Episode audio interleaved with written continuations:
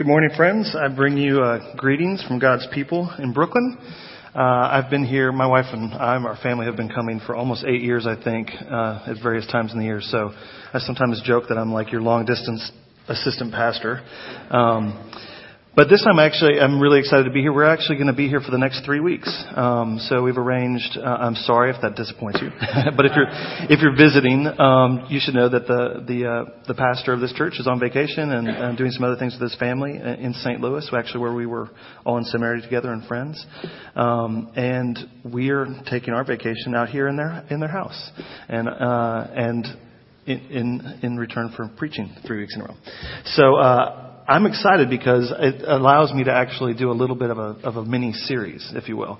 Um, instead of just kind of doing those once-off sermons, we're actually going to dig in for the next few weeks on the same theme. Uh, and that theme is, uh, and, and, the Brooklyn churches are doing this as well. Uh, it's simply this. For the next few weeks, we're going to look at what uh, it means to think of Jesus as the bread of life. Uh, what does it mean that we are hungering beings, that we hunger for things in this world? Uh, and that God promises to satisfy our hungers uh, in and through Himself. That's what we're going to look at for the next few weeks, and we're going to really try to dig in. So it gives me times to to metaphorically stretch my legs over the next few weeks. Um, and let me begin just by reading to you this text. It's in page 891 of your uh, pew Bibles, or there in the in the text as well. I'll read it to us from John chapter six. After this, Jesus went away to the other side of the Sea of Galilee, which is the Sea of Tiberias. And a large crowd was following him because, because they saw the signs that he was doing on the sick. Jesus went up on the mountain, and there he sat down with his disciples. Now the Passover, the feast of the Jews, was at hand. And lifting up his eyes then, and seeing that a large crowd was coming toward him, Jesus said to Philip, where are we to buy bread so that these people may eat? And he said this to test him, for he himself knew what he would do. And Philip answered him, Two hundred denarii worth of bread would not be enough for each of them to get a little. One of his disciples, Andrew, Simon Peter's brother, said to him, There is a boy here who has five barley loaves and two fish. But what are they for so many? Jesus said, Have the people sit down. Now there was much grass in the place, so the men sat down, about 5,000 in number. Jesus then took the loaves, and when he had given thanks, he distributed to them, uh, distributed them to those who were seated. So also the fish, as much as they wanted. And when they had eaten their fill, he told his disciples, Gather up the leftover fragments, that nothing may be lost. So they gathered them up and filled twelve baskets with fragments from the five barley loaves left by those who had eaten. When the people saw the sign that he had done, they said, This is indeed the prophet who is to come into the world. And perceiving then that they were about to come and take him by force to make him king, Jesus withdrew again to the mountain by himself. This is God's word. Will you pray with me? Gracious Heavenly Father, we thank you um, for this morning. We thank you for this printed word and now this preached word. You promise uh, that by your work in the world, uh, that you will continue to speak to us through this word because it is actually a record, a true and accurate uh, record of your living word, Jesus himself. And so I pray that you would speak to us of your Son. Help us to see Jesus Help us to believe in Him for the first time or for the thousandth time. Help us to give ourselves to Him again this morning. Help us to see you in our own hearts more clearly through this time. We pray it in Jesus' name. Amen. Uh, so we got out here late Friday night, and one of the first things I do when we come out here uh, is, especially, we've only been coming in the summer for a, a few years. We used to come in January, uh, so it's been more fun to come in August uh, the last few. And so one of the first things I do is I start daydreaming about all the stuff that we're going to eat because I'm thinking, you know, you can get tons of good food in Brooklyn. But uh, out here, you have all the farms, and one of our favorite things is just stop at the farmers market and cook, and I grill. I just like I just want to get fresh stuff and grill every single night. And so immediately when I start thinking about coming out here for vacation, I start to salivate. And I start to get hungry. I really am excited about eating. Uh, and you, you probably like that too, whether you live here year round or you're just here on the weekends or whatever, or here for the summer. Uh, you're thinking often about summer is this time where you get the lobster rolls or you get the hot dogs out and all this stuff, right? Uh, recently, I was uh, reminded of how much summer is about eating when I was uh, watching the Fourth of July tradition that they have uh, at Nathan's uh, Coney Island. You guys know about this? They have the hot dog eating contest. This thing is insane. They do this year after year after year, and the same guy, Joey Chestnut, keeps winning. He won again this year by eating, I, don't remember how many, uh, 10 minutes. They have 10 minutes to eat as many hot dogs as you possibly can. This is like the big summer 4th of July thing, right? So he ate this year 61 hot dogs in 10 minutes. Totally insane. Now, here's one thing I can tell you for certain. There is no way he was hungry for 61 hot dogs, right? So immediately you start to think, why would someone eat that many hot dogs that fast? And you realize immediately that when we start talking about hunger, we, we can, we can talk about our actual hungers, like I'm actually hungry for lunch pretty soon. Or you can realize that hunger is a metaphor. It's, it, it, it can be more than just what you think it is. So for example, Joey Chestnut is not hungry for 61 hot dogs.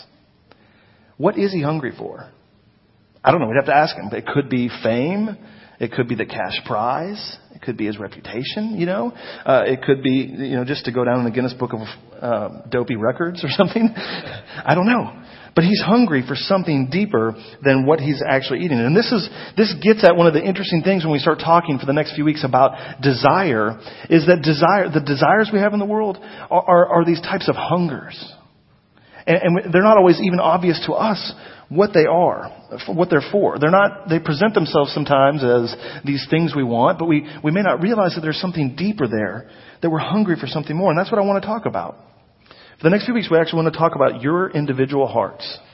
As individuals, whether you're a Christian or not, the fact that you were made with these hungers for things in the world. And what I want us to just realize as we unpack this, why we're going to spend time doing this, is that your heart is just as deep and complex and as mysterious as is the whole cosmos. We've begun to understand and explore the cosmos, but even there's so much more that we can ever get to. Your heart is just as deep as infinite. God has made it to be this infinitely mysterious place that you have barely begun to explore, to adventure into, to understand. Jeremiah 17 says the heart is deep and mysterious. Who can figure it out, right? It's complicated. And so we want to talk about, we want to understand a little better, that we might have it be a more settled landscape, if you will, to explore it. And what I want us to see this morning is simply that we are deeply desiring people. You understand this? How hungry you actually are. Think about it. Think about your deepest longings, your greatest hungers. And think about the way that they can get a little bit out of control sometimes. Think about the things that drive you, that motivate you. What is it that gives you hope in the world? What is that desire that you're betting your life on? That thing that if you think it's fulfilled, everything will be better. Everything will work out. That specific thing that right now is unfulfilled and you feel like it has the power to undo you. Those desires. And in this room, you have to understand that there is represented a, just a vast array, like a starry sky's worth of different kinds of desires. I live in New York City, uh, or out here, you know, in a culture very much influenced, uh, all of us together, Long Island here, the whole thing, influenced by a place like New York or a culture like this. It's a culture that celebrates chasing your desires, right? Here's your desires, advertisements, everything. Here they are. We're going to tell you what they are, and you have to chase them. We're a culture that never sleeps. And it, the culture is designed to cater to whatever desire we might have. And the fact is, in a beautiful place like this, a wonderful place like this, whether it be the farmers markets or something deeper or more ambitious, uh, this place is the kind of place that can usually meet most of your desires on some level, right? There's so much possibility and opportunity here that no matter what you do, there's still an invitation to keep chasing more hungers, bigger hungers, deeper hungers, and to see your desires fulfilled no matter what. So back to Joey Chestnut and the hot dog contest for a second. I want to suggest to you that what happens with those contestants and those hot dogs, or whatever kind of food, that this is oftentimes a picture of how all of us often go about dealing with our deepest, deepest desires and our hungers. Here's what I mean. If you've watched any clips of those hot dog eating contests, you realize that nobody's actually enjoying the food. Right? Nobody's enjoying the food. They are just something about their, the, you know, their their hunger, if you will, for the hot dogs is totally out of whack. It's distorted, and that's that's the second point I want us to see is not only that we have these deep, infinite desires, is that in this world, the way that we are now, the way that things have come to be, each one of us have deep desires, but our desires are distorted. Okay, we might look like somebody just feasting but never satisfied. Our desires are distorted in this world. And I think there's two ways. They're really flip, flip sides of the same coin, if you will. But two ways that our desires are distorted. The first is what I'm going to call devouring desires. That picture, especially of the hot dog eating contests. It's not the picture of someone enjoying food as a gift, is it? They're not enjoying it as a gift. They're not even enjoying it as nourishment for their body. They probably go afterwards and do things to get it out of their system, right? This is someone devouring whatever is before them without thinking or caring about the consequences. It's predators going after prey. And the fascinating thing is that the New Testament talks about uh, this community of Christians. Paul writes in, in Galatia, this uh, city, he writes to them and says that your desires are such, uh, and you don't ask, you don't have what you want because because you're not asking God and waiting for Him for it, and your desires are such that you are starting to peck at one another. He actually uses this language. He says, if you bite you're competing with one another. If you bite and devour one another, you better watch out that you don't end up consuming one another wholly. Completely. See, when you and I are faced with our cravings, our deepest desires, this is often what we do. We just keep stuffing our faces. We devour so that we think we can be satisfied. Just some examples. If your deepest longing is just to be accepted, You'll do anything to fit in. Oh man, you will read up on the fashion mags. You will just have to know exactly. You can't even go to the beach without making sure you have the right thing on because someone might see you, right? If your deepest desire is success at work, you will do whatever it takes to get to the top, no matter who gets in the way. If your deepest desire is to find love and intimacy, you will stop at nothing until you can find the person who will deliver that for you. Right? At the end of the day, if it's comfort that you want, you'll do whatever it takes to find it. See, we all have hunger, and we all make our major decisions about life based on our deepest desires. You know this. And you also know this devouring aspect because you know that there's a part of your life in which you've been devoured by other people trying to go after their desires, right? I'll let you fill in the blank. You have been bitten, hurt, consumed by someone else chasing after their desires. And if you're honest, you've devoured others too in your quest to satisfy yourself. So I think the flip side of this coin is not only that we have this devouring kind of reaction with our desires or this action, we can also do this flip side of the same coin, which is just to deny our desires. See what happens when you get bit enough or you get tired of biting others is then you just, you do the opposite. It's not so much a gluttonous feast not the Epicurean route. Instead, it's the ascetic route, the self denial. Use some trite examples, admittedly trite. You might say, I've seen how alcohol and a desire for it can just destroy people, so I will never take a sip ever. I'll deny myself. Deny desire for whatever alcohol might bring relaxation, joy. You say, I've seen what people do with money. I've seen how it's crushed people and done all this stuff. And so I'll just, I'll be uh, really humble and frugal and I won't be like all those uh, rich people that act like this. I'll just, I won't let money be my identity. I won't even pay any attention to it.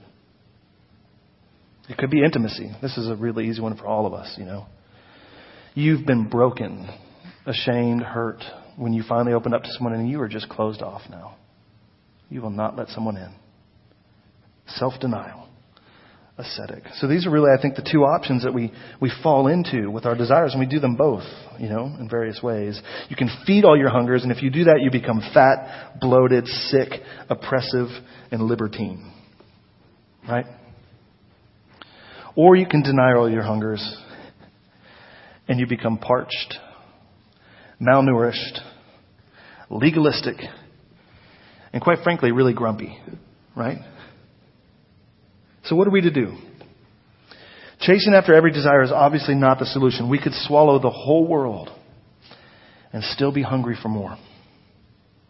You'll never succeed enough. You'll never make someone love you enough. You'll never check enough items off the to-do list to stop your anxiety.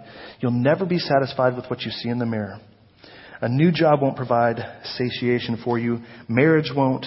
Kids won't. A new house won't. You can never devour enough. You'll never satisfy that black hole in you that is continually asking for more. Having everything isn't enough. But neither is the answer to ignore, to deny, or simply to suppress our desires. This is a common sort of uh, caricature of the Christian faith, but there is actually no uh, evidence of this way of being in the world in the scriptures whatsoever. Because you can never cover up that black hole. You can never sort of uh, turn off the faucet of, of desire, right? There's no way to do it. So here's what I want us to see for the rest of this morning. And again, we're going to explore this and unpack this. This is just the beginning for the next, uh, for this week and the next two weeks. I want you to hear this. Your desires. The fact, just the fact of desire, the fact that you're a hungering being, that is a gift from God. Now, I, I, just told you that it's distorted. We devour, we deny. And so you think, how can this be a gift? It's so much pain in my life. It's, it's, it's why I'm, I'm constantly unsettled and, and, and dissatisfied. No, hear, hear me. Desire itself, pre-distortion, undistorted, the way that God made it to be, the way that God intends to recreate it, desire itself is a gift of God. And that desire is meant to lead you back not only to the gifts that He intends to give you to satisfy those desires, but through the gift to the giver Himself. Okay? I just want to look, I know this is, you know, sort of flying over the text here, but I just want to point out a few things. I want to point out in this text that this hunger that these people had, it was a real hunger. I mean that. Physical, not just metaphorical, like they were out in the wilderness. They didn't have a picnic basket. There were no bodegas or King Kullens around, right? There were no grocery stores. They're out there uh, at 5,000 men, and that's just the heads of households. So we, you know, many thousands and thousands of people, very hungry, and they need to eat. People are hungry. But, and this connection is important, it is about that hunger, real hunger, but it's also about so much more. In verse 2, it says, A large crowd was following him because they saw the signs that he was doing on the sick. And you see later when they say they saw the sign that then they said, This is indeed the prophet who is to come into the world. In other words, these people are hungering for healing. They're hungering for some sign of God being at work in their world. Verses 3 through 4, we see even more that they're, they're spiritually hungry.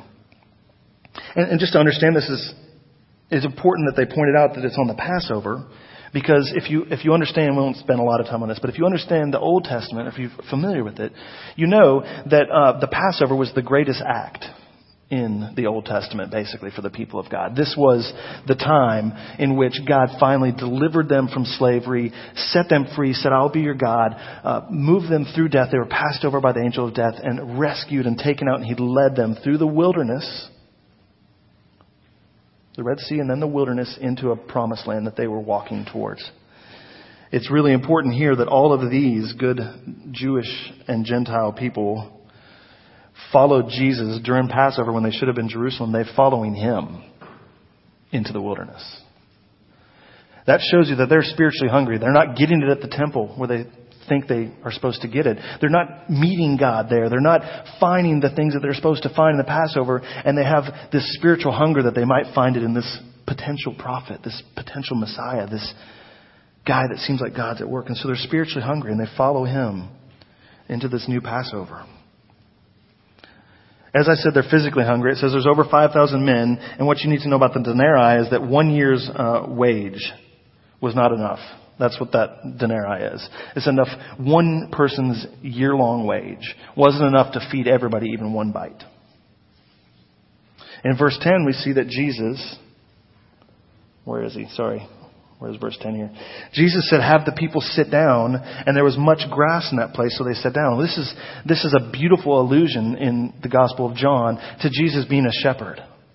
They've come through wilderness, they're hungry, and all of a sudden they're in a grassy place. And he looks out upon his flock and he has them sit down. He is a shepherd looking out over his flock. And then we see that he chooses to feed them. He chooses to feed them.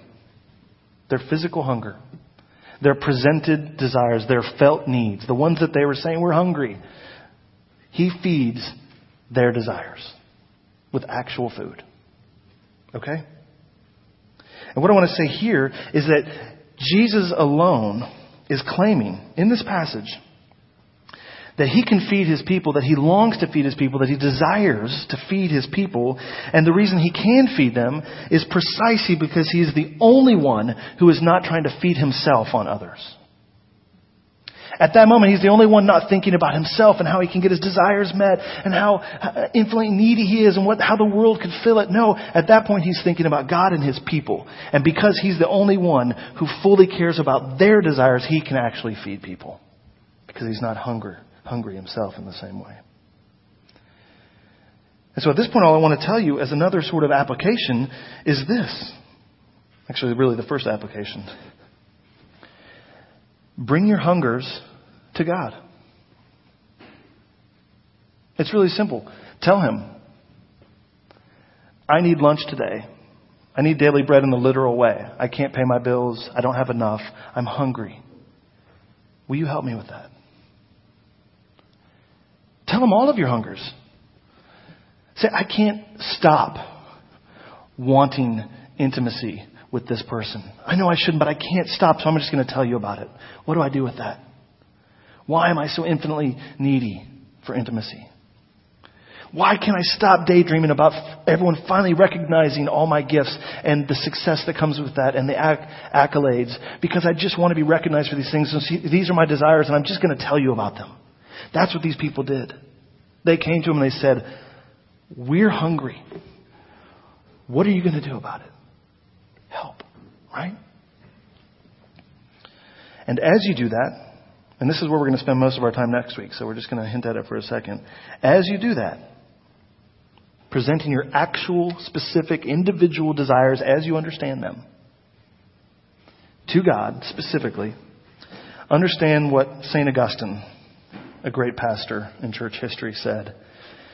He said, Our hearts are restless oh God, until they rest in you. Alexander Schmemann, who was a priest in uh, upstate New York, put it this way. He said, behind all of our hunger, behind, underneath, however you want to look at it, behind all of our hunger, the specific hunger, the specific desire you have, is a hunger for God. It's a hunger for God. The simple fact of this passage is that Jesus does not say, buck up, ignore your stomach, meditate on your spiritual hunger. No, that's not what he does. He lovingly feeds them. But even as he provides for their physical needs, so he cares about our desires, he cares about our hungers, he cares about our needs, he feeds us, but he also, while lovingly providing for our physical needs, is insistent to these people that they let their hungers point them to something deeper, to yearnings that they're not even aware of, and which keep them so restlessly dissatisfied, the hunger for God Himself. I guess what I'm trying to say is that God built a parable into your tummy. Seriously, into your heart. And uh, this is just an aside, but I'm going to tell you, uh, I want to base this on the, the argument on the text. But just as an aside, if you are someone that studies this stuff, I'm probably going to get it all butchered all up. But I was just reading this last week this chapter about how uh, the upcoming, up and coming new sort of uh, science of brain science is working. We've really only been able to study the brain in any detail since the 80s, okay? And one of the things they're figuring out, again, I'll just keep this brief, but just so you know, it's fascinating that what makes you feel pleasure, as they understand it, is this neurochemical uh, compound called dopamine, right? It's like the pleasure uh, thing. And the interesting thing about the way dopamine works, that they've, as far as the scientists understand it, it's just going to, whether or not I'm getting all this exactly right, it confirms what we're saying here.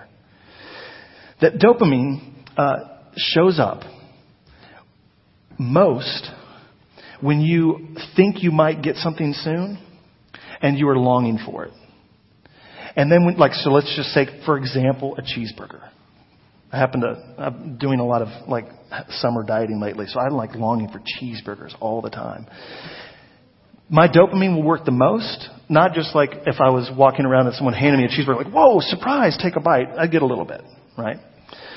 When I get the most is whenever my wife says, it's okay, we can splurge tonight. I'm like, great, you know? And then we're driving and I'm getting up close and all of a sudden I have floods of dopamine coming. That's, that, no, this is the science. It happens when you're expecting something and you're close to it. Guess what happens as soon as you take a bite? It goes way down. You get a little bit, just a tiny bit. And you know what the, the, the science, scientists who figured this out, do you know what he, the man who discovered it called it? The seeker principle. I just want to say, it seems to me that God has literally designed us in a way we were meant to seek. We are the happiest when we are seeking for something that will satisfy us. And because our desires are infinite, we need some, somebody who is infinite to satisfy us. Okay? So bring your desires to God and ask Him to show you how those desires are actually for something more than what you think they're about. They're for an infinite God who alone can fill that chasm in your heart. And I want to just do this for the last couple minutes. Some of you may not understand what I'm talking about at all in terms of what it would mean to bring your desires to God and to, to see something beyond your desire, say, for a relationship or to see beyond that to something more infinite it may be hard for you to understand how that works. And I want to say it, that's because our hearts are complex. They're as infinite and mysterious as the cosmos itself. And if you are a Christian, you especially know how tricky this thing I'm telling you about is to do. I mean, the people in this passage, think about it.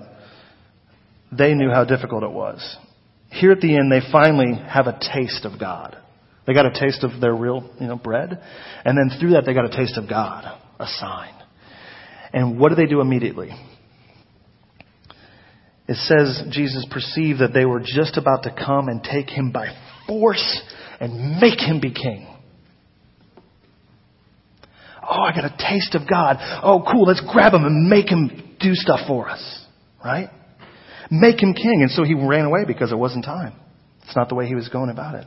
And this is the trick. If you're a Christian, you've lived life for a while, and you realize that God is behind your desires, the, the trouble is we still are such that we're so hungry even for God that we try to make him king our way. Let me be specific. God may or may not give you a husband. He may not give you a house.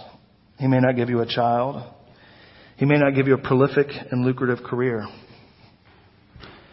He may not change you the way you want to be changed. He may not remove those desires you wish you didn't have. You cannot force him to be your kind of king. What he does promise is that he will lovingly provide for your needs, that he gave you your desire, this capacity to desire, and that he loves to feed you. Sometimes he will make sure that you can eat your fill here in this world. That's what it says. They had enough that they were just filled up physically. Sometimes it's just going to feel like a feast here in this world. But also, he will nudge you toward your deepest desire. He won't let you be satisfied with just these nibbles here and there of the world because he's nudging you towards himself. That's why Jesus himself said, Blessed are those who hunger and thirst for righteousness. That is to say, for God's faithfulness to us, for God Himself. Why? Because they will be filled. It's helpful to think about these people in this story. They would have to learn this. They would grow hungry again. They would watch as this king, not acting the king the way they want him to, would actually go by himself to a cross and be mocked and scorned by all the religious and political powers of the day. And guess what they would have to do? Be confused and wait. Right? And you know there were some in this crowd who long after Jesus had died and risen, long after they went back to their lives and faced more longings and hungers of the everyday sort, just like us, you know they would have to say to themselves, He fed us once. And He promised to do it again. We're going to have to wait. If you're a Christian, you know this. That Jesus' greatest desire, His greatest hunger, is for you. To be united to you. You are His, so let your longings drive you not to isolation, not to devour, not to deny, but let them drive you to Jesus. Let them satisfy you in little moments, and let them also be a foretaste for the day when you will be filled. If you believe that Jesus' greatest hunger is for you, not to possess you, not to devour you, not to deny you, but just to be with you and to feed you. I promise you that you can more and more have real taste, satisfying tastes of that longing, of your deepest desire, which is for God, here in this world. But you can also have your appetite whet for that eternal feast of love and experience with God because there is enough of God. There is enough of Him for you. There is enough of Him for others. There is enough of Him for the whole world. That's why blessed are the hungry, for they will be filled. Amen. Let's pray. Father, thank you for your word. We thank you for Jesus. And I pray that as we approach this table, even, that you would help all of us to long fully for you. I pray in Christ's name. Amen.